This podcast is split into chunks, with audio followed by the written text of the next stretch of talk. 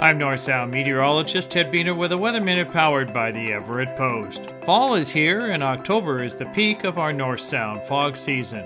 Fog is essentially a cloud at ground level that reduces visibility. Sometimes fog can be quite thick and is called dense fog, creating a significant disruption to transportation when visibility drops below a quarter mile. Fog forms when temperatures drop to what is called the dew point, resulting in a relative humidity at or near 100%. Longer nights under clear skies during the fall allow temperatures to cool.